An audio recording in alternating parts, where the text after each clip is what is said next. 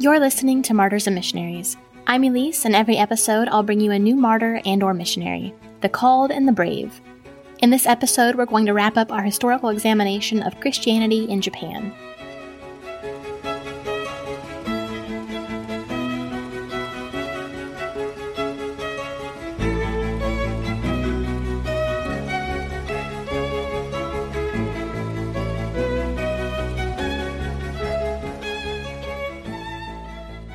I said, we're wrapping up our two parter this week. In this episode, I hope it will be as fascinating to you as it was to me. I got stuck in the weeds a lot looking over different papers. The second half of the story is not as cut and dry as the first part, so it's really easy to go off on a tangent. We left off last week with the emergence of the hidden Christians. After 250 years of complete isolation, in 1858, Japan opened its door at the insistence of American naval officer Commodore Perry. Soon after this, French priests returned to Nagasaki and built a church for other French residents to worship in. Christianity is still illegal in Japan at this point for Japanese citizens. And a French priest is overlooking Nagasaki from his window when he sees a small group of Japanese banging on the church doors. And he learns from them that they are the Urakami Christians hidden away for almost 300 years. Urakami is a region in northern Nagasaki, and they even still knew certain Latin prayers, so everybody's excited, at least in the West. Japan is less than thrilled, but it's a little bit more complicated than it appears on the surface. They originated or survived based on their history of denial. Their ancestors were the ones who repeatedly rejected Christ by stepping on the Fumae. They didn't have Bibles, which is understandable, but they had also never had Bibles. At the time of their ancestors' conversions, Catholic priests were the only ones with access to the scriptures, so they had never read the Bible for themselves, nor had their ancestors. They had also hidden images of Mary and Jesus within Buddhist idols, and they registered at the local temple and were given funeral rites as Buddhists. They didn't write anything down, which is again understandable, but they weren't an oral society, and the theology, while shaky to begin with, suffered from generations of what is essentially telephone. They incorporated elements of Shintoism and Buddhism, and it became altogether something new. And many that came out of hiding rejoined the Catholic Church, but others remained hidden, or rather remained as hidden Christians, refusing to betray what their ancestors had worked so hard to preserve by worshiping publicly. And there are still hidden Christians today, although they're in little pockets all over remote regions of Japan, and they're only just now dying off as the youth have no interest in preserving the history.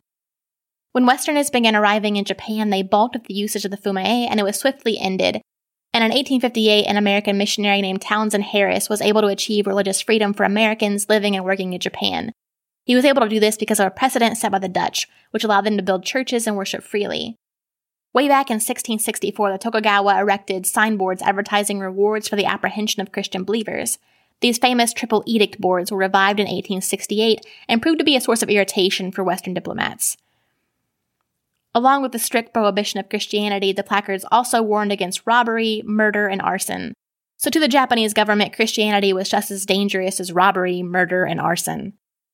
Missionaries who came to Japan had to be careful to avoid overt evangelism and to restrict their contacts with the Japanese to secular pursuits like training them to be interpreters. And missionary writings of this period abound with accounts of persecution of their students and language teachers, government suppression of clandestine scripture and tract translation projects, and harassment by government spies. A pastor named Guido Verbeck later recalled, We were regarded as people who had come to seduce the masses of people from their loyalty to the God country and to corrupt their morals generally. Dr. Samuel R. Brown of Nagasaki was writing on the infeasibility of scripture translation, this article appeared in 1866 in the Christian Intelligencer, which was a Reformed Church of America publication, and it reads in part Shall we print the gospel? The missionaries hesitate, fearing bloodshed. For by the laws of Japan, whoever may be converted by reading the word of God may be put to death with all his family. Many missionaries on the ground of Japan told their converts that they could no longer hide like they had in times past. They were still required by law to register at the temple and to have a Buddhist burial. But by 1867, the Urakami Christians were refusing to call the Buddhist priests for burial of their dead. The village headman, caught between sympathy for the villagers and awareness of the strictness of the religious laws, tried to enforce the Buddhist burials, but while at the same time requesting leniency on the part of the nobles. His efforts gained time, but ultimately failed. Urakami was soon raided, and 63 Christians were imprisoned for adhering to a religion different from the eight approved ones. In February of 1868, the new Meiji government, which restored power to the emperor and wanted to see Japan take her rightful place among the modern nations of the world, appointed Sawa Nobuyoshi in charge of the public order of the region. His dislike of all things foreign to Japan was well known, and after consultation, he decided to deal with the problem once and for all. His plan to exile the entire village was approved by an imperial council on April 25th and implemented in two stages. first the ringleaders and then the rest of the village. Families were split up, and in total, 3,414 Christian men, women, and children were sent into exile all over Japan. The Western countries were less than impressed, though. The Urakami persecutions were notorious indications that Japan was still barbarously hostile to Christianity, and therefore ineligible for admission to the family of modern nations. The harsh treatment of the native Christians helped provoke the treaty powers to demand thorough legal and social reforms as prerequisites for treaty revision. This is exactly the same thing that happened 300 years before. Christianity was allowed because it was politically and diplomatically expedient. Once it was no longer so, it was tossed, as we'll see later. So, religious freedom is granted in 1873, which brings in a new era of missionaries, and Christianity has a bit of a booming period. In the 1880s, Christianity was so influential in Japan that some of the officials proposed recognizing it as a national religion. One of the groups of people most interested in the gospel were young intellectuals. Many young Japanese students felt isolated from society during the Meiji Restoration due to their greater privileges and unique experiences. Many had adopted an opposition to religion because of the corruption witnessed in Buddhism, and Christianity's focus on the individual relationship and the Bible really interested them. One of the most influential missionary educators was William Clark. He was an agricultural guru, a veteran of the Civil War, and the president of the Massachusetts Agricultural College, which is now the University of Massachusetts Amherst. And in 1876, the Japanese government hired Clark as a foreign advisor to establish the Sapporo Agricultural College, or the SAC, which is now Hokkaido University. And during his eight months in Sapporo, Clark successfully organized SAC, had a significant impact on the scientific and economic development of the island of Hokkaido, and made a lasting imprint on Japanese culture. In fact, he wrote back to his wife that he was a little surprised and nervous about how much power he had over the local government officials because they listened to whatever he suggested. Clark's visage overlooks Sapporo from several statues, and his parting words to his Japanese students, Boys, be ambitious, has become a nationally known motto in Japan.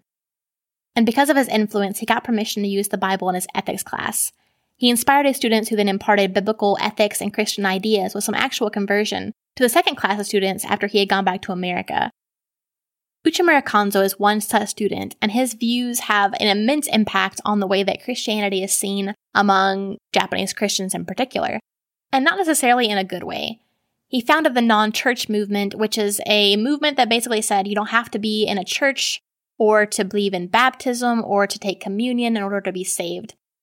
He was also a pacifist because when he came to America, he was tutored by some Quakers, and this fell in direct opposition to the way that Japan was heading and it didn't make him very popular. But he also wanted a Christianity that reflected Japan and not the West. And he was very influential among Japanese Christians. And so his ideas and worries about Christianity not reflecting Japanese culture was something that proved to be a really big deal to Japan because they wanted to modernize and also had the militaristic might of the West, but they didn't want to take any of the culture with it. And Japan watched the West colonize everyone else around them and didn't want to become like the other countries, hence why they sought to modernize so quickly. But Christianity was considered to be tainted by the West, and many Japanese Christians wanted a Christianity that reflected Japan, like Uchimura. But they struggled to figure out exactly what that meant. They were more concerned with their identity as Japanese than their identity in Christ, and this became a breaking point for many of the Japanese, as we will see later. Oftentimes, in missionary endeavors, it takes a while for Christianity to become truly accepted and to raise up native pastors and native missionaries. But Japan took to it immediately, and you'll find much more on Japanese Protestant missionaries in Japan than you will explicitly foreign missionaries in Japan. One such Japanese missionary was named Joseph Neesima. Neesima was from a samurai family. Samurai tended to be from that intellectual class that was very receptive to Christianity. And I know we've talked about this a little bit, and samurai do come up, so I wanted to explain a little bit more what they are and how they play a role in Japanese history. Samurai were the ruling nobility class of the military, and during Japan's feudal days, they played a really big role because they were very loyal to specific warlords. And they lived by a very strict code of conduct or honor called the Bushido. And they were highly well respected among Japanese. And as the feudal days came to an end and the Edo period took over, there wasn't really a need for the samurai to be militaristic as much. And so a lot of them became bureaucrats or teachers. And so by the time that Japan opened back up, the samurai ruling class as it was historically was coming to an end, and while still highly respected, they held more scholarly roles. And they were some of the first Christians in Japan during the 19th century. Now, Joseph Neesima learned about Christianity and the US through Chinese books written by missionaries, and he really admired the United States and their culture, so he decided he wanted to go visit. But at the time, which was the 1860s, going abroad without government permission was a capital offense that resulted in execution. So he goes to a foreigner friendly port in northern Japan and befriends the chaplain of the Russian consulate there, teaching him Japanese.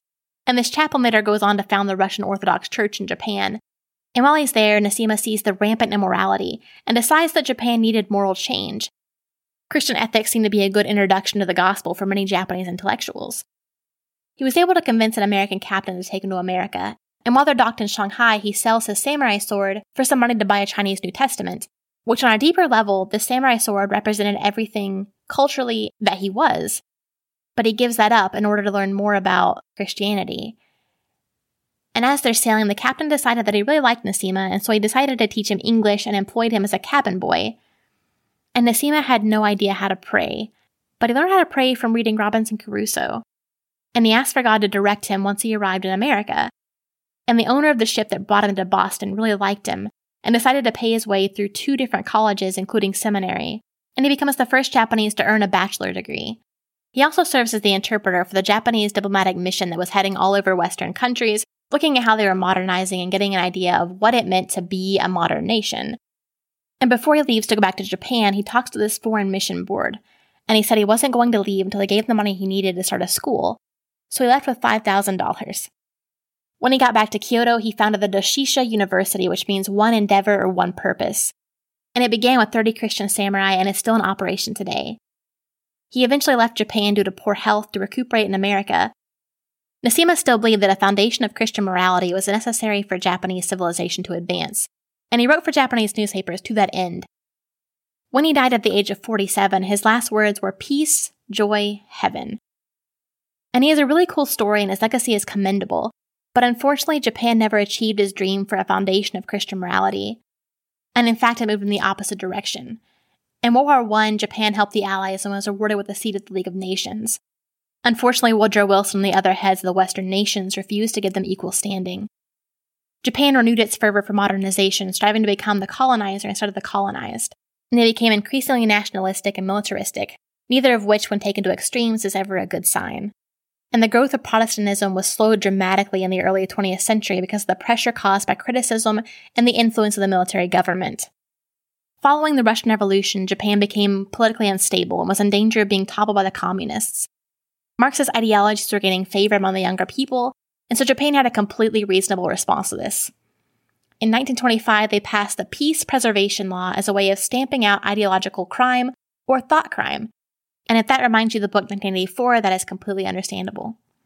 They established Shin Buddhist prison chaplains to oversee the forced conversion of those whose ideologies are not in line with Japanese nationalism.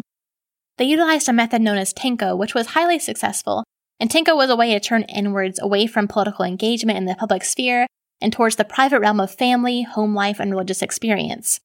Correctional bureaucrats and Shin chaplains sought to discourage political activism by supplanting it with introspection. The 1936 Thought Criminals Protection and Surveillance Law harnessed temples and other religious and civic institutions into a network of surveillance. The link between private groups and the state's probation offices effectively reproduced some of the population monitoring functions last seen under the Tokugawa Temple certification system. In both cases, the political authorities turned to religious authorities for help maintaining the social order primarily due to perceived ideological threat posed by imported, i.e., Western ideas. Now, we don't really know what happened to Christians living in Japan during this time. Unlike the first Christians in Japan from the 17th century, there's no clear documentation from when they were there to not so much. But I think we might have an idea. It would be very surprising if they were not considered political prisoners and subjected to the forced conversion methodologies we just covered and slowly stamped out. And I found this article in Time magazine that was published in September of 1940. And I want to read part of it here, and while it's a little bit lengthy, I think it gives you a really good idea of what was happening to Christianity in Japan at the time period. Last week, as the Japanese government's undercover campaign to purge Christian missions of their foreign elements and reduce Christianity to the status of a minor sect within the Shinto nationalist cult progressed, there was further evidence that Japanese Christians today have no thirst for martyrdom. When I stand in front of this shrine, I feel differently from the way I feel at any other place. A journalist reported Bishop Abe as saying, I feel a great sense of peace, of inexpressible sacredness and of oneness with the ancestor of my country and my own ancestors. I am moved with a feeling of holiness, of piety. My spirit worships, but this is not religion, it is respect, adoration. Bishop Abe is slated to head the genuine Japan Christian Church into which all Protestant sects in Japan are being merged. Having imposed native heads on the Protestant mission and pledged them to renounce their foreign financial support, the Japanese government moved on to the Orthodox and Roman Catholic communions. Roman Catholics, the victims 300 years ago of Japan's great Christian martyrdom, were silent last week over the forced resignation of the six. The Pope's apostolic delegate to Japan did not publicly protest. Catholics and Protestants are made to worship at Shinto shrines. Japanese nationalists look on Christianity less as a religion than as a part of a way of life for the US and Britain. And the Japanese are suppressing Christianity with Oriental courtesy. Foreign financial aid, they hinted last week, need not be halted if foreign mission boards will simply turn over the money to the Japanese for disposal. What happened in Japan also happened in Germany a few years before. The state slowly took them over and the Christians said nothing. Soon after, foreign missionaries were kicked out of Japan and the empire moved full speed ahead into World War II. Imperial Japan proved to be one of the most inhumane and cruelest participants of the war. The things the Japanese soldiers did in China and the Philippines is right up there with the atrocities the Nazis committed in Germany. They devised many new ways of torturing their prisoners, one of which was sticking a tube down their victim's throat, letting their stomach bulge with water, and having someone jump on it, rupturing their stomach and other vital organs, leading to death. As they moved throughout Asia, any missionaries they discovered were treated as spies. There are a lot of missionaries who were living in Asia when Japan invaded, so we'll cover their stories and more about Imperial Japan in future episodes. After World War II, Douglas MacArthur, who was a general of the army and also in charge of the Pacific Theater, he oversaw the occupation of Japan from 1945 to 1951. And he had a heart for post war Japan, even after all the things he had witnessed them do to his soldiers and also to civilians. He didn't harbor any bitterness, but instead he wanted to bring them the gospel. Emperor Hirohito wanted to make Christianity the national religion, which at first glance seems a little bit odd because he wasn't a Christian. But if you think about it, it's the same model they used in the 16th century and in the late 19th century. It was politically and diplomatically expedient. But MacArthur said no because he firmly believed in religious freedom and that a conversion to Christianity must be voluntary. He asked instead for America to send 10,000 missionaries. Instead, according to Billy Graham, we only sent a handful.